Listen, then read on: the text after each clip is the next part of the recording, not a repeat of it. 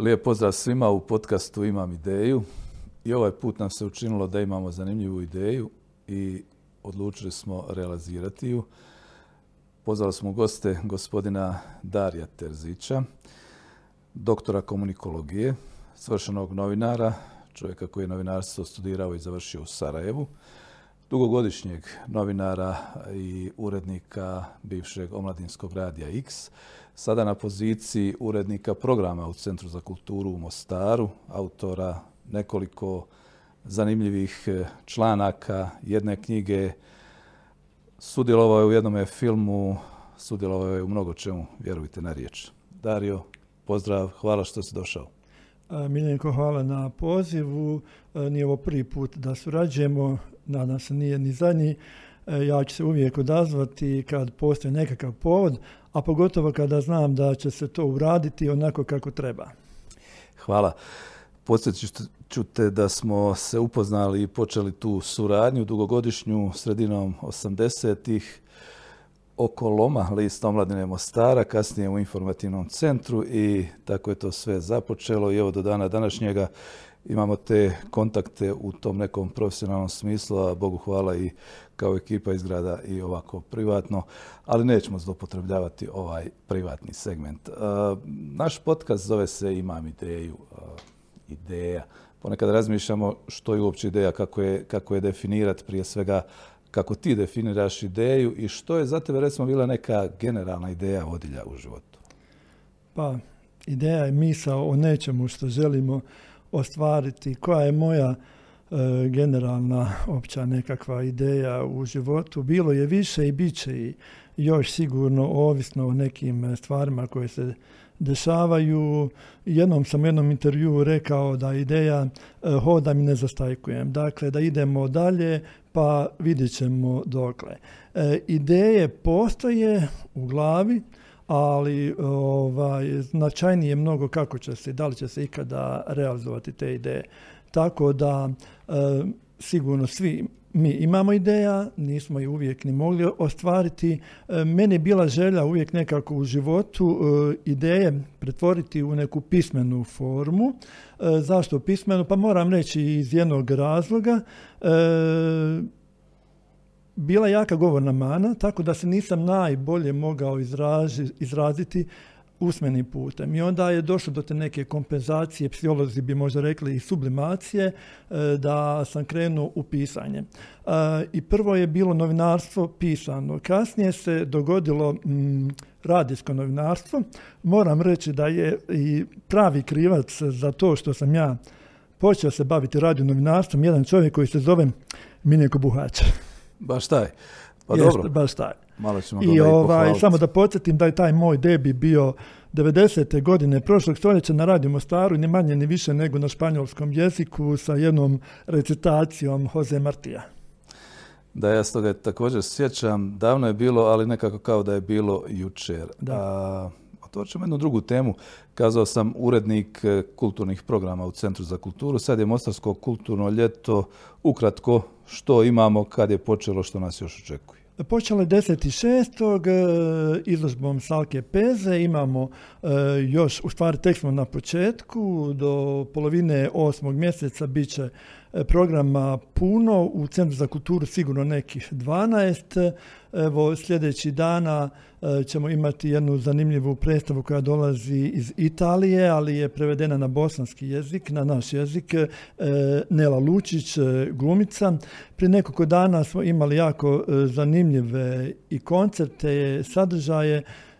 Pokušava se napraviti za svakoga ponešto, naravno koliko ima novca. Nema novca baš kada je riječ o kulturi u ovom gradu, to manje više svi znamo, ali eto, nešto se napravi, pogotovo nakon korone. Ovo je nekakva, ajde da kažemo, ipak renesansa i konačno e, puno ljudi na događajima. Pro, e, protekle dvije godine je sve bilo ograničeno.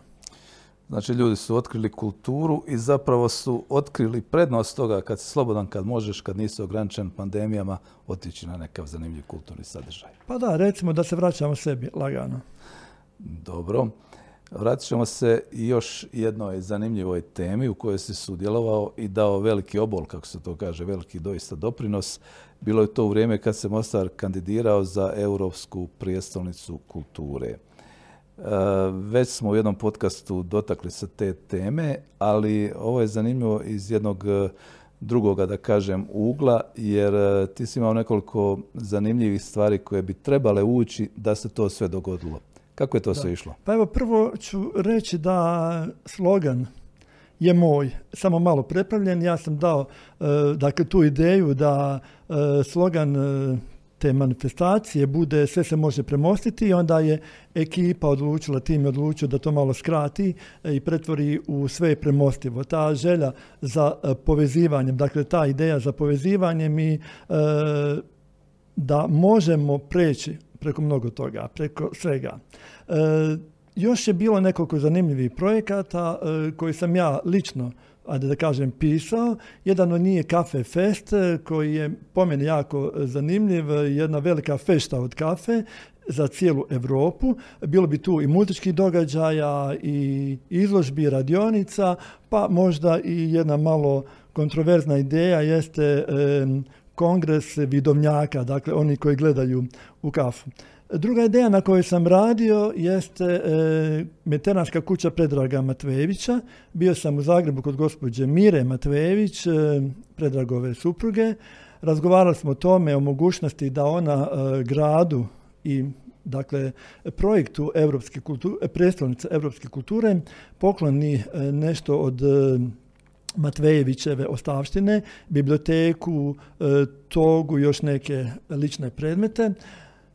Međutim, nismo dobili e, organizaciju, a ja sam onda odustao od ideje da dalje radim na tome, jer već je već je grad bio odustao te ideje da se kupuje kuća na bulevaru jer je bila preskupa, tako da se govorilo o tome da se spomen kuća e, smjesti u neku od već postojećih institucija. Međutim, ja kao ja e, ne mogu dati garanciju da će ta ostavština, ako dođe u Mostar, da će se tu i zadržati. E, vidjeli smo kako je prošlo i šta se desilo sa galerijom Neymarević i tako dalje, eh, onda sam odustao te ideje. Žao mi je jer mislim da Predrag Matvejević eh, najčitaniji, najprevođeniji hrvatski pisac, a prije svega Mostarac i rođen u, u Mostaru, Bosni i Hercegovini, to zaslužuje. Tako je tome u ovom trenutku. Ne možemo, čini mi se, puno utjecati, ali ne treba ovu temu stavljati negdje u stranu za sva vremena. Vjerojatno će biti još ljudi koji će se time baviti i vjerujemo da će gospodin Matvejević pokojni dobiti jednoga dana od Mostara ono što zaista zaslužuje i ono što je on dao Mostaru u ekvivalentu. Kultura kao takva u gradu Mostare, evo ti si rekao, ljudi sada otkrivaju tu mogućnost da se slobodnije kreću, pa ljeti naravno iskoriste vrijeme otići na neki koncert, izložbu, književnu večer i tako dalje. Čini se da u novije vrijeme, evo i Mostarsko proljeće i Mostarsko kulturno ljeto i kasnije Mostar Open City Festival nude doista puno sadržaja. Je li to prividi ili je Mostar uistinu postao grad kulture, bez obzira što nije dobio titul? Pa ne znam je li privid, ali ja poredim ovaj, sa nekim događanjima od e, prije rata moram reći da je stvarno krajem 80. i početkom 90. mislim da je Mostar bio na vrhuncu i to nedavno sam listao i neke stare novine što bi rekao Šobić tražeći prije svega svoje tekstove jer sam pratio kao novinar Slobode imali smo takve projekte e, predstavu dakle Mostarsko ljeto je tada imalo svoju predstavu koju je režirao Darko Rundek, a glumila Sonja Savić. Mislim da Mostar danas nema ništa što je blizu toga i bilo je tu još različiti događaja baš te godine i Lupino. Ja se nadam da e, ćemo se vratiti, ajde da kažemo, na taj nivo i moramo priznati to da se promijenila i nekakva e, kompozicija, da kažem tako, struktura stanovništva u Mostaru što se tiče kulture, ali e, ne treba odustajati, treba raditi nismo dobili titulu, ali ovaj, da glumimo prvu pratru, jeli, da idemo dalje, da pokušamo nešto uraditi. Ipak moram reći da je vrlo bitno ulaganje u kulturu, projekti koji prođu ili ne prođu, mislim da bi ministarstva mogla i morala više uraditi. Često to ide preko nekih zatvorenih skupina, već se zna ko će dobiti novac, za šta će dobiti novac, tako dalje. Mislim da bi trebalo biti otvorenije za ajde da kažemo, neću se reći alternativniju, jer šta je više alternativa, za ono što je urbanije. E, kada smo krenuli sa e, ovom kandidaturom za e, prijestolnicu, ja sam to stalno pominjao i ponavljao, to se nekima nije e, svidjelo, taj moj neki slogan ili sintagma, da se Mostaru vrati gradsko i građansko. E, ja se i dalje pokušavam boriti za to i gradsko i građansko, a kultura bi tu trebala imati, pa možda ne da kažem glavno mjesto, ali sigurno mnogo važnije mjesto nego što ima sada. Je li ikad e, službeno ili neslužbeno, potpuno svejedno analizirano, e, zbog čega zapravo se nije uspjelo u tome? Pa svak ima svoje ovaj mišljenje. Ja isto imam svoje koje se vjerovatno razlikuje od e, mišljenja većine možda i ekipe. E, stalno se govori o tome da e, nije postalo gradsko vijeće, to je tačno. Nismo u gradu također naišli na podršku, ni na nivoima vlasti, apsolutno, od federacije i tako dalje. Moglo se mnogo toga uraditi, ali moj nekakav osjećaj bio kada sam vidio katalog bod grada Norskog, da bi oni mogli dobiti. Zbog čega? E, na naslovnoj stranici se cijela ekipa slikala gola. Naravno, ne vidi se mnogo toga, sakriveno je, ali se, znači, taj pristup neki slobodniji, liberalniji, da kažem, otkačeniji, to je ono što takvi projekti i traže. Tako, Rijeka je prošla sa pričom o socijalizmu, o nemam pojma o čemu. Ovaj, to je Europi bilo zanimljivo. Mi smo stalno sve vrijeme tražili nekakav balans i balans između nečega što je standardno, da ne bi bilo ovako, da ne bi bilo protiv onoga i mislim da nismo imali dovoljno otkrećenosti e, da prođemo. To je, opet kažem, moje mišljenje, a to nikada nećemo saznati zbog čega, ali mogu reći kada je dolazila komisija iz, e, iz Brisela, kada su gledali, kada su pričali s nama, da su posebno bili uzbuđeni, ne, ne mogu to opisati njihov osjećaj na partizanskom groblju. E, tamo su se totalno izgubili i rekli su da je to mjesto kakvo e, do tada nisu vidjeli, da je to savršeno za projekte kulture. Sad tak da dođu. vidjeli mjesto koje nikad nisu vidjeli. Dobro, ok, e, bilo je naravno malo ovaj, te gorke ironije, ali uvijek se nadati da će ljudi jednoga dana umjeti cijeniti ono što, što imamo ovdje. A, Mostar je podijeljeni grad.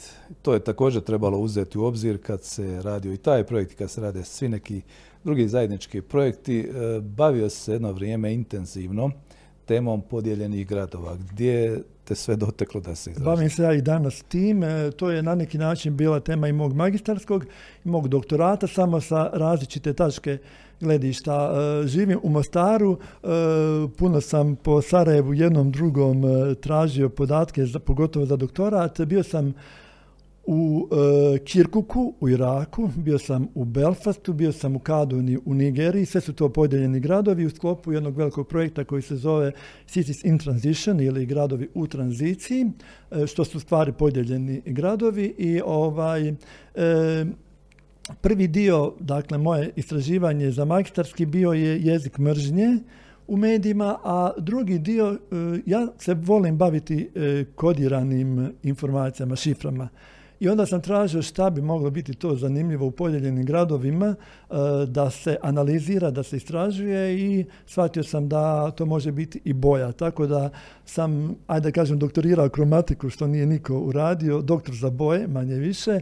Bavio sam se bojama u podijeljenim gradovima, ali dakle kao e, konfliktom u komunikaciji, ali sam prije toga morao istražiti sve o bojama, boje u religiji, u politici, u medicini, u kulturi, u filmu, kultura dakle i u filmu i, i, i e, književnost i tako dalje. E, što bi neko rekao, ja ću u svaku boju, ovaj, jako zanimljivo i te boje e, još uvijek. Imam knjigu koja je spremna za štampu, možda će nekada i biti i objavljena, ali i dalje radim recimo što se tiče komunikologije, objavljujem u raznim naučnim časopisima, nije to uvijek vezano za kromatiku. Najčešće je ili kromatika ili e, podijeljeni gradovi. Znači ono što, to su ta neka dva koncepta kojima se nekako najviše bavim, oni su me najviše okupirali. Ova kromatika, dakle, boje su mnogo, mnogo zanimljivije. Vraćamo se kromatici, odnosno bojama. Ima tu još nekoliko pitanja koje bih želio postaviti, ali što se tiče podijeljenih gradova, evo nabrojao si ove neke, dodat ćemo i Kosovsku Mitrovicu, dodat ćemo u konačnici i Berlin, Berlin. Da, Berlin i u Berlinu sam bio i Berlin sam također. Gdje je najgore? Kirkuk, Mostar? E, Kirkuk je najgori jer um, sigurno jer u Kirkuku nismo smjeli e, izaći na ulicu, baš na ulicu, prošli smo u automobilima, to je baš ovaj, tako, nismo spavali u Kirkuku, spavali smo u Erbilu ili Arbil, kako ga oni zovu, e, to je sigurno naj, gori grad kada je riječ o podijeljenosti. Ono što je mene impresioniralo, jer uvijek kada govorimo o podijeljenim gradovima, mislimo da je podijeljen grad na dva dijela. Kada sam došao u Belfast, e, shvatio sam da taj grad ima 99 zidova. I, znači, 99, jedne godine je 100, druge je 101, pa 97, ali u prosjeku je to 99 zidova. S tim što je napravljeno tako da je centar grada zajednički. I u centru grada su zajedničke institucije, tu su svi, hajde da kažemo, na svome. E, kada se izađe iz tog centra, onda počinju te, e, ne mogu više nazvati periferije, jer imate ti e, mali geto gdje su samo po dvije, tri kuće e, protestanata, pa preko puta su dvije, tri kuće katolika i tako dalje. Što me fascinira, prateći svih ovih godina, evo četiri stoljeća, stanje kod nas, Nama često dođu ljudi da nas, uvjetno rečeno, izmiruju iz zemalja koje također imaju podijeljene gradove ili podijeljena područja. Ma, dolaze da nas izmiruju iz cijelog svijeta i ne samo podijeljeni gradova i nažalost uvijek je to da oni dolaze sa nekim svojim idejama, e opet mi imamo ideju, a oni imaju ideju. I često to što oni ovaj, misle da je pametno, samo po sebi jeste pametno, ali nije primjenjivo u ovim uslovima. Riječ je o drugačijim mentalitetima, e, riječ je i o drugačijoj pozadini i političkoj i tako dalje. I evo, samo ću jednu stvar koja je možda smiješna ljudima, jer vezano za podeljene gradove i upravo nauku bojama, e, kromatiku. U e, u Glazgovu, koji je podeljen na protestantski i katolički dio, u protestantskom dijelu su porazbijali sve semafore, zelen, sva zelena svjetla i počupali travu, malte ne, zato što je zelena. Jer za njih je zelena boja katolika. Dakle, svaki grad ima Celtic je zeleni, a Dakle, skroz obnuta situacija, recimo prema nekim drugim gradovima, nećemo ih spominjati. Ovaj, I to je to, neko dođe sa nekom svojom idejom, a e, ne gleda i ne vidi šta se stvarno dešava ovdje, nije ni obaviješten na kraju krajeva. Kako prelaze semafor ako nema zelenog? E, popravili su oni to i sada su na semaforima e, ove žičane, kako da kažem, mreže koje štite ta samo zelena svjetla. Dakle, samo na zelenim svjetlima e, su te žice da ljudi ne bi gađali zeleno svjetlo. Još smo mi dobro. da boje, ne prizivamo. Boje, obični ljudi naravno razlikuju boje većina, ali ne pravi neki veliki spektakl od toga je li nešto zeleno, crveno, je li fasada, narančasta, žuta, plava i tako dalje. Ali evo, kazao si, baviš se time intenzivno i duže. šta je recimo tu važno u svakodnevnom životu? Što nam boje određuju eventualno? Pa boje određuju puno toga, a stvari u tome što su boje iracionalne, što ljudi e, ne shvataju da i neka boja nervira, a nervira i sjeću se e, jednog, to je ovako možda vrlo e, banalna situacija, dvojica španjolaca pričaju, na španjolskom naravno, i ovaj ovom drugom govori šta me nervira, šta što pričaš, još, još si obučen u crveno. Znači, konji je već neko kad je obučen u crveno nosi tu nekakvu nervozu, nosi agresiju, ali e, oni su odredili i oni znaju da je to tako. Nekima neće priznati, ali smeta im zelena boja. Mi imamo, ja sam doktoratu ovaj, napravio ispisak pridjeva epiteta, da ne kažem kako mi sve nazivamo boje u Mostaru, nije vrijeme i mjesto da, da govorim, vrlo ružni ovaj, epiteti i tako dalje, ovaj, ljudi toga nisu svjesni, ali postupaju po tome. Postupaju po tome i ja se vratim često na onaj vic, opet jedna banalnost, kad je žuti mostarac kupio automobil i pita ga majka, jesi kupio auto? Jesam. Pa kakve je boje? Zelene. Pa je zeleno, crni, žuti. Mislim, to, eto, to govori o našem odnosu prema bojama. Jedan si spominjao da imaš ideju, ako ja nisam nešto pogrešno povezao, kako centar grada urediti kad su u pitanju boje? Pa ne baš boje, dobro može i o bojama, nego baš kada je riječ o tim institucijama, e, to je moja ideja, manje više, nije moja, nego je opet vezana za Belfast. U stvari, ja sam to o tome razmišljao još za vrijeme košnika, ali e, sam u Belfastu dobio potvrdu ti moji razmišljanja. Dakle, mislim da je greška bila u samom gradu 94. da se e, nije razvijao taj distrikt, da kao jedan novi mali grad zajednički, iz kojeg će se razviti zajedničke institucije. E, problem je kod podijeljenih gradova da ne treba da treba bar koliko toliko inzistirati na onome što je zajedničko, ali i ostaviti prostora za ono što ne želimo da bude zajedničko.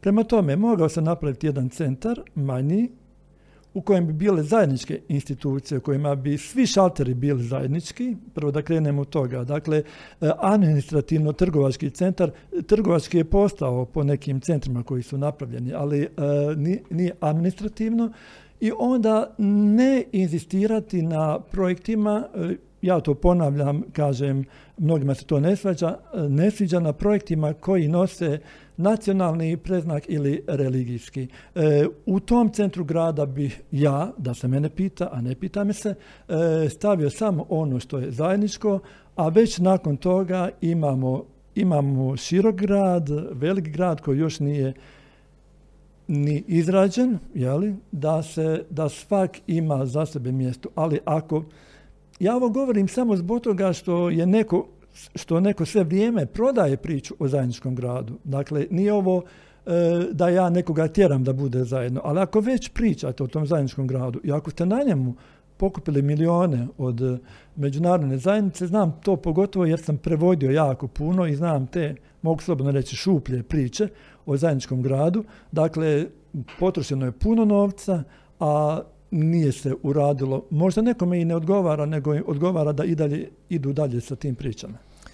Da, ali poznato mi je da nisu samo boje ono što te zanima i što izučavaš, čime se baviš, nego i brojevi, brojke, numerologija.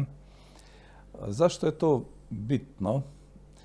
E, iz razloga pitam što recimo većina ljudi ne obraća pozornost možda koji je datum, kakvi su mhm. odnosi brojeva i tako dalje. Kako se zapravo izučava numerologija, jednostavnije pa, rečeno? Ja ne volim puno pričati ovaj, o astrologiji i numerologiji koje, e, koju pratim. Krenuo sam malo sa astrologijom, ali numerologija, moram, da je, moram reći da je mene našla.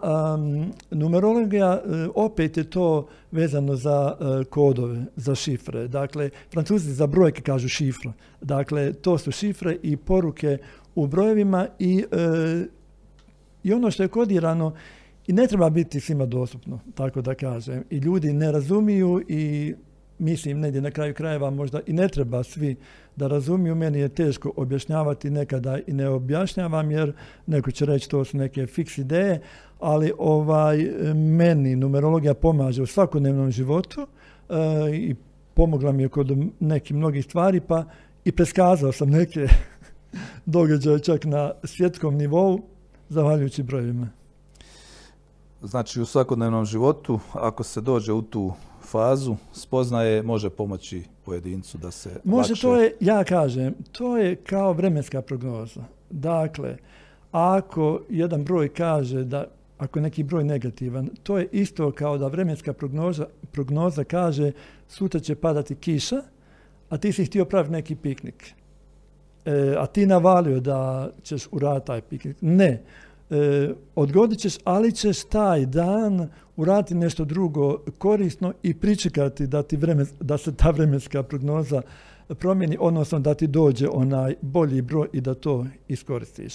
Ljudi su nestrpljivi, ljudi ne vole čekati, svi bi sve i zbog toga često te ideje ovaj, sa numerologijom ne funkcionišu, ali moram reći da numerologija je vezana i za slova, e, ime i prezime, tako da sam čak u tri e, slučajeva bio kum. dakle, birao sam imena djeci po toj numerologiji. Znači da neki ljudi vjeruju. Prihvate.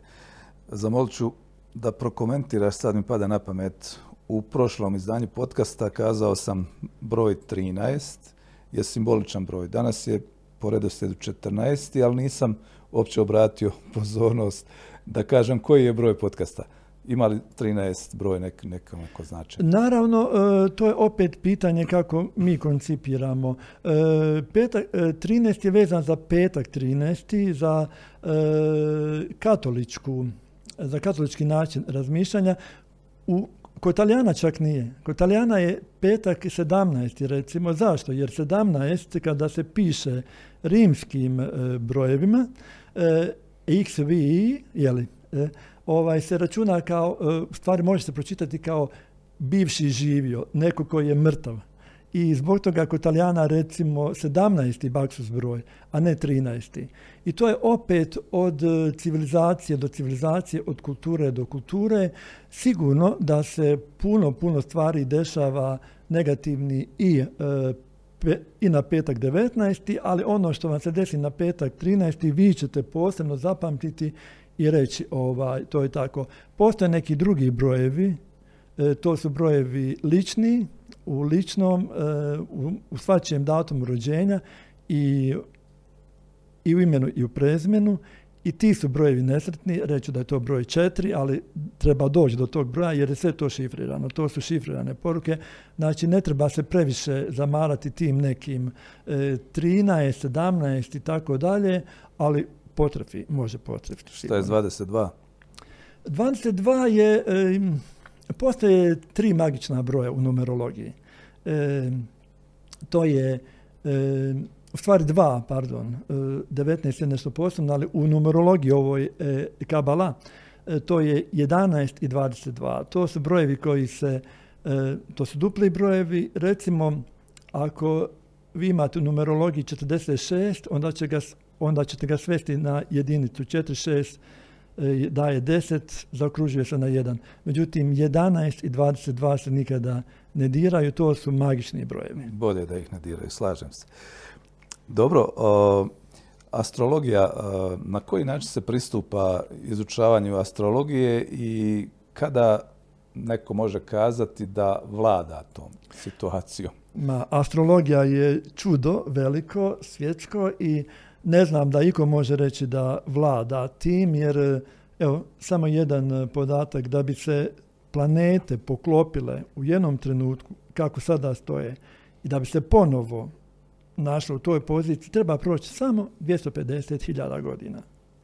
Prema tome, mi pravimo ovaj nekakve prognoze na račun sedam planeta koje su sedam ili devet ili 11 kako ko, koje su kao najčešće se promatraju e, i to je često površno, e, naravno pogotovo u dnevnim novinama različite skoro da kažem vremenske prognoze u smislu nemojte sutra kupovati haljinu, nasekirat ćete se na poslu i tako dalje.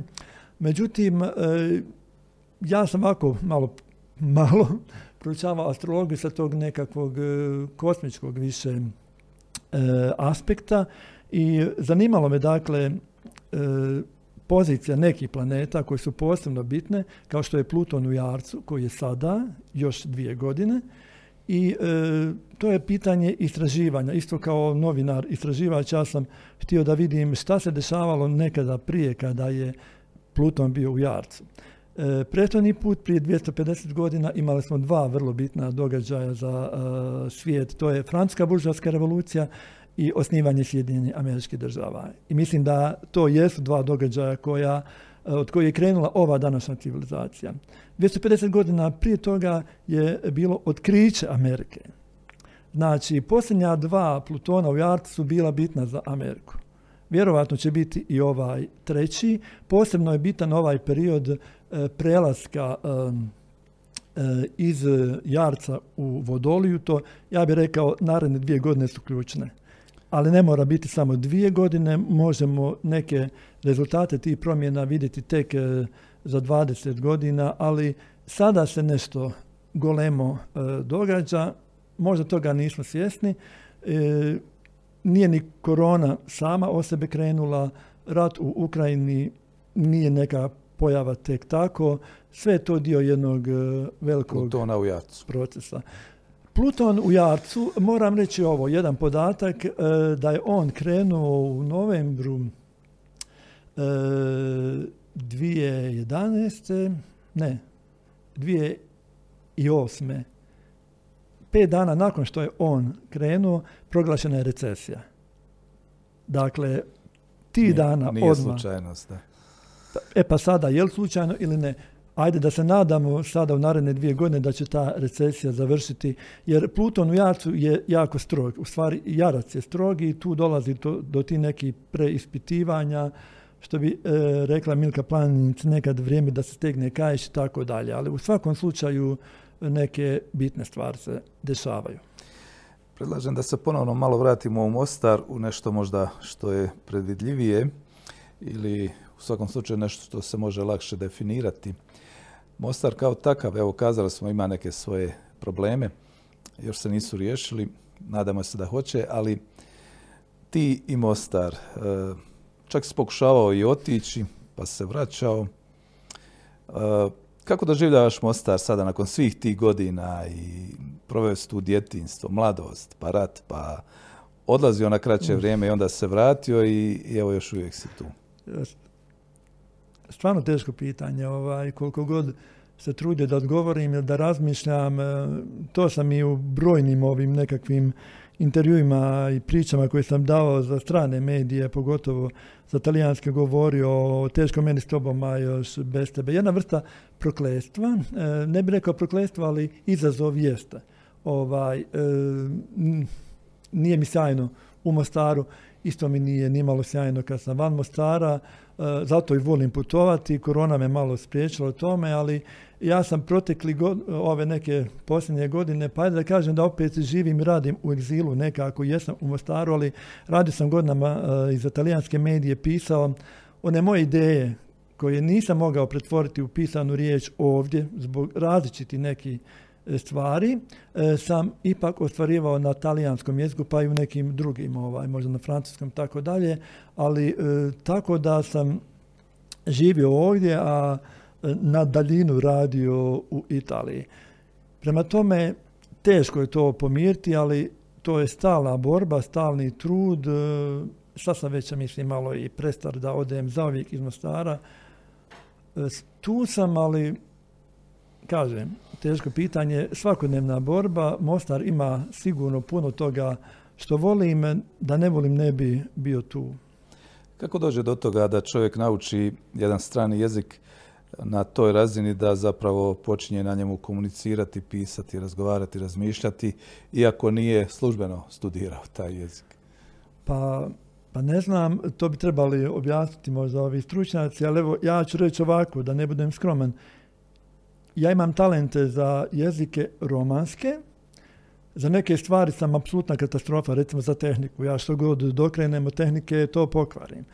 I onda e, otkrio sam tu e, taj afinitet prema jezicima i uglavnom volim jezike, opet recimo kažem romanske jezike, engleski govorim jer moram, ali ga ne volim. A ove druge jezike volim, jednostavno se osjećam nekako, hajde da kažemo svoj, na svome. Francuski je bio prva ljubav, pa su onda došli drugi. Ja u Italiji kako sam živio jedno vrijeme i onda kada sam se vratio u Mostar uslijedile su te ponude za rad kao dopisnik, a radio sam puno i kao prevodilac za različite nevladine organizacije i mnoge TV ekipe. Tako da e, talijanski, prije svega i francuski su mi jako ovaj, bliski i ne znam sada to objasniti, ali eto. Ide. Kao Mesiju što ide nogomet, ne znam ni on zašto. Pa ide mi donekle, kažem donekle, kad nisi tamo opet jezik se zaboravlja, to je sigurno. Ovaj, ali eto, ja se trudim svaki dan opet upalim sat, dva, prebacim se na jedan kanal pa na drugi, isključim iz ovih ovdje kanala i tako održavam formu. Koji još jezik? E, portugalski, pa, arapski? E, krenulo je nakon francuskog sa španjolskim, ali onda je došao talijanski, onda portugalski je došao e, kroz fadu, kroz muziku, ali isto, to mi je ovako, to je ova neka posljednja ljubav. da.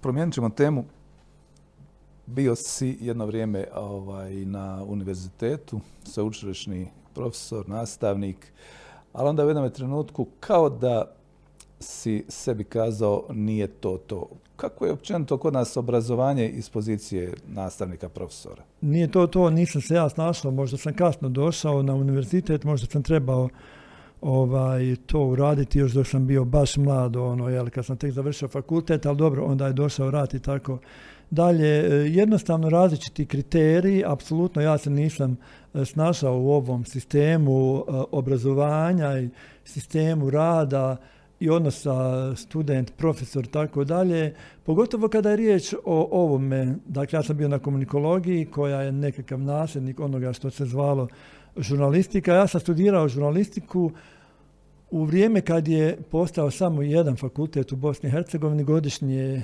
se primalo 20 studenata u cijeloj Bosni i Hercegovini. Onda vi predajete u periodu, tu žurnalistiku, odnosno komunikologiju, predajete u periodu kada e, godišnje primaju u Sarajevu 300, Mostar 2 univerziteta, univerzitet sveučilište, Banja Luka, Zenica, da ne, ne kažem Travnik, Vitez, tako dalje. Znači na stotine, stotine, to je jedna hiperprodukcija i kriteriji jednostavno ne mogu biti kao što su bili prije. I sam nastavni kadar s kojim sam se ja susretao jeste kadar koji je završio e, fakultete poslije rata. Mi smo bili nekako dva svijeta različita, nis, ovaj, vidio sam da ne vrijedi truda. Žao mi je na neki način što nisam se realizovao e, na tom univerzitetskom planu, pitanje je doprijeti do ljudi, je prenijeti svoje znanje, to je neka želja. Ali ja ipak idem nekako dalje, radim puno ovaj, različite, još prije korone sam radio puno i seminara, i iz neverbalne komunikacije, iz drugih vrsta komunikacije, ali ovaj, i objavljujem u naučnim časopisima sve ono što je vezano za komunikologiju. Neverbalna komunikacija kao tema također je zanimljiva e, mnogim zanimanjima pa i biznismenima između ostaloga, ali i ljudima koji nastupaju javno.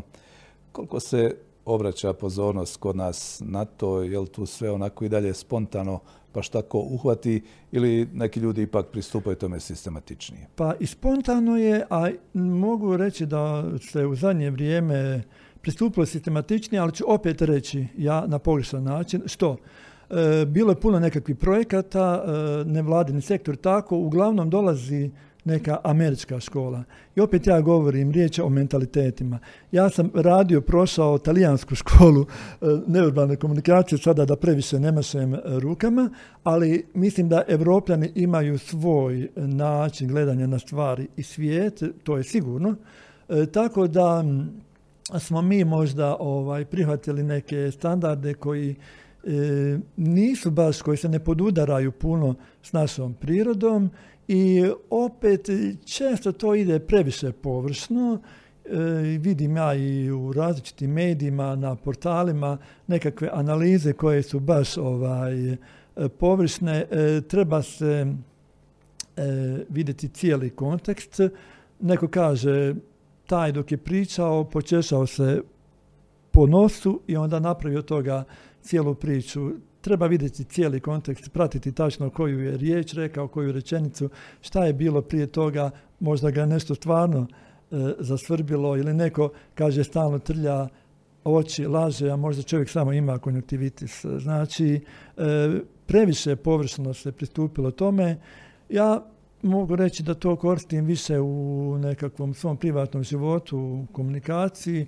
Jako dobro mogu ovaj, na prvu da prepoznam kad mi neko nešto laže i onda, onda postupam prema tome. Pomaže, dakle. Evo, medije, kad već spominješ, e, ne bi bilo fair da ne prokomentiramo malo medije u novije vrijeme. Ne moramo uspoređivati sa onim što je nekada bilo, ali bilo bi dobro možda iz pozicije komunikologa i iskusnog čovjeka u toj oblasti kazati što recimo medijima danas nedostaje, a što im eventualno prednost. Da, pa ja moram na neki način ovaj, upoređivati jer ti ja smo radili e, prije i naravno da nekako vidimo da se sada radi na drugi način, na stvari koje su po meni pogrešne i riječ na, u tome da novinar mora stalo raditi na sebi. Ja sam diplomirao 88. godine prošlog stoljeća, pa sam onda upisao magistarski, pa onda doktora, dakle 30 godina poslije E, poslije diplome sam se ja ponovo našao u istoj klupi na fakultetu i nije me sti toga. Međutim, kod nas često u novinarstvu ide, većina nije, nije ni završila novinarstvo, ali misli da zna sve i ovaj, jednostavno onda rade po tim nekakvim postulatima. E, ja ne pristajem na te neke postulate. Često mi pade na pamet jedna kolegica jednom reče ja, ja pišem ono što mi kažu ja ne pristajem na to i nikada e, neću pristati, zbog toga se možda i ne bavim novinarstvom zadnjih godina, radim na svoj način ovaj, cijeli život, e, ali jeste, promijenilo se puno toga i u pravilima. E, moram reći prije svega kod nas ovdje, jer je kao došla neka demokratizacija, ali ljudi su pobrkali mnoge stvari i ako pratite medije vani, vidjet ćete da ipak postoji nekakav red, dok je kod nas sa tom nekom slobodom e, govora i slobodom izražavanja napravljena jedna velika e, zbrka. Niko ne zna ovdje ni šta je Minhenska deklaracija, BH je potpisala tu deklaraciju, to su neka pravila e, novinarstva, ali ovaj, ljudi to ne poštuju, ne znaju, jednostavno i ne zanima. A da ne, da ne kažem tek kako je ta zbrka se pojačala i povećala e, pojavom novih medija, pojavom društvenih mreža. Prije ste vi išli za izjavu političara, tražili ga, molili ga, sad e, mediji prenose e, objave sa Facebooka, Instagrama, svakoga, apsolutno i nebitni ljudi, nebitni u društvenom smislu, ali ovaj, da ne kažem različiti influenceri i tako dalje, ljudi i često izjave koje nemaju veze sa, eh, ajde da kažemo, ni znanjem ni zvanjem eh, te ličnosti. Dakle, neko ako već govori nešto, ako piše nešto, mora da ima nekakvu pozadinu. Ne mogu ja sada ovaj, eh, pisati o, o zvijezdama, mislim o zvijezdama, o, o kosmosu, o nas i to kada ja pojma nemam o tome. Isto je tako smo vidjeli situaciju sa koronom, isto tako situacija sada u Ukrajini, svi sve znaju, ne mogu svi sve znati i oni koji su tamo ne mogu najbolje vidjeti što se događa, a kamoli mi ovdje. Da, ja kad se sjetim, postanem malo tužan, ja sam morao na tri audicije ići da uopće ovaj, dođem u poziciju raditi na radiju. A, ti znaš sam, ovaj, ja baš sada radim na jednom tekstu o radiju u ratu i ovaj, meni to bilo smiješno, skoro i nepojmljivo. Ti znaš na radiju Mostaru, bio je pokojni Mrkić, tako dalje. Trebalo je proći nekima godinu i pol da dođu do studija, da idu u program uživo. To je, mislim, bio neki prosjek. Prvo ti daju onaj veliki magnetofon, uher da ga nosaš ili nešto drugo, pa ma, male informacije, servis informacije, tako dalje, da bi došao pa snimanja, da bi došao u program e, uživo. Dešavalo se u ratu, ja znam ljude, jako mnogo njih, e, Danas su prvi put vidjeli radio za sedam dana, već vode emisije od sat vremena. Tu je krenulo sve nekako nekim svojim tokom. Ja ću reći pogrešnim. Nizbrdo pomalo. Ali tu smo gdje jesmo. Društvo se razvija onako kako vrijeme nanese, kažu često. Dario, Pojavio se u jednom filmu, rekao sam u početku. Kako je došlo do toga? U čemu Ma, se radi? To je u ratu bilo. opet to moje, moji jezici, francuzi su bili u Mostaru i došli sa idejom da rade film Elvis.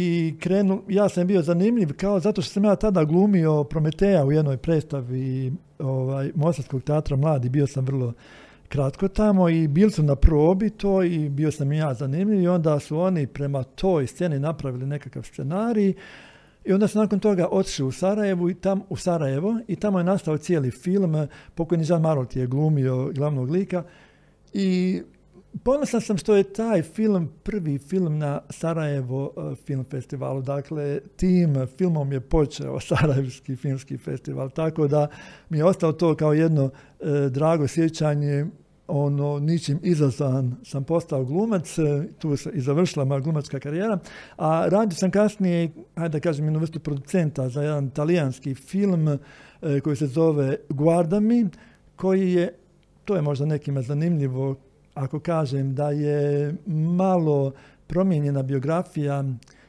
Moane Poci. Mislim da neki znaju ko je Moana Poci, to je najveća talijanska porno zvijezda, ali je, e, to je, žena je oboljela od raka i njen a otac je bio doktor u humanitarnim e, misijama i onda su oni napravili e, jednu scenu kao da je njen otac da radi u Mostaru i da ona dolazi pred samu smrt da razgovara s njim. Tako da e, snimalo se četiri dana u Mostaru. Ja sam bio organizator snimanja, dakle jedna vrsta producenta za taj film. Guarda mi, režiser je Davide Ferrari. Sjajno. Nekako ćemo ovo zaključivati u svjetlu i kontekstu ovoga da se baviš i astrologijom i numerologijom i ovim nekim drugim oblastima koje možda većini nisu jasne, ne znaju što s time započeti. E, ja bih pitao, ako nije prestrogo pitanje, može li se i smije li se predviđati budućnost? Recimo, što možemo vidjeti? Kako nam budućnost ide?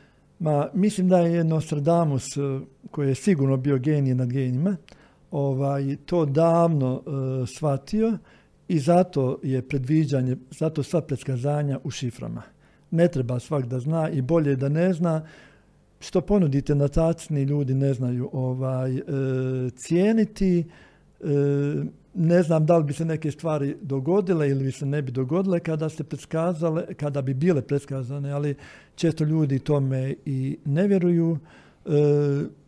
zato su ti znakovi znakovi pored puta ili znakovi u brojevima, znakovi u bojama, e, poruke, neko će reći božanske, neko će reći ljudske, neka i svak vidi na način na koji želi, ovaj, je li na ono pitanje koju posluku porati, koju poruku poslati, ovaj, e, ja uvijek kažem, ima jedna e, cura iz Kurana koja kaže ovaj, iza boje, to su poruke za one koji razumiju. Prema tome, nije sve za sve. Dobro.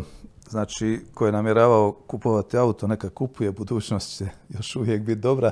Pa bilo bi dobro da ko je namjeravao kupiti auto, ovaj, da ode kod numerologa, da mu numerolog kaže kad je najbolje kupiti auto, jer može biti pogrešan dan, katastrofalan.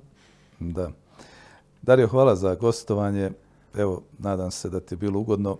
Jeste, pričali smo svemu pomalo. Ja kažem, evo, moram ponoviti, ovaj, e, ne volim gostovanja, često me isjeku, e, bude to van konteksta, bude, e, moram reći da sam jednom za jednu našu domaću televiziju nešto pričao i sretne me kolegice, kaže, ovaj, vi ste sinoć bili na televiziji, učilo mi se da ono pitanje što su vam postavili nema veze s pričom. Kažem ja, da, ja sam, e, meni su postavili jedno pitanje, a kasnije su u montaži to sjekli i postavili skroz neko drugo pitanje. Tako da ovaj, uvijek treba biti pažljiv s medijima. Javno obećavam, Vidit nećemo to raditi. Mi to ne radimo, ne koristimo s tim. Hvala još jednom, Dario. Hvala na. Bila je to još jedna emisija, imam ideju, portala Pljesak Info. Naš gost bio je gospodin Dario Terzić. Hvala vam što nas pratite, pretplatite se na naš eh, kanal i gledajte da nas gledate.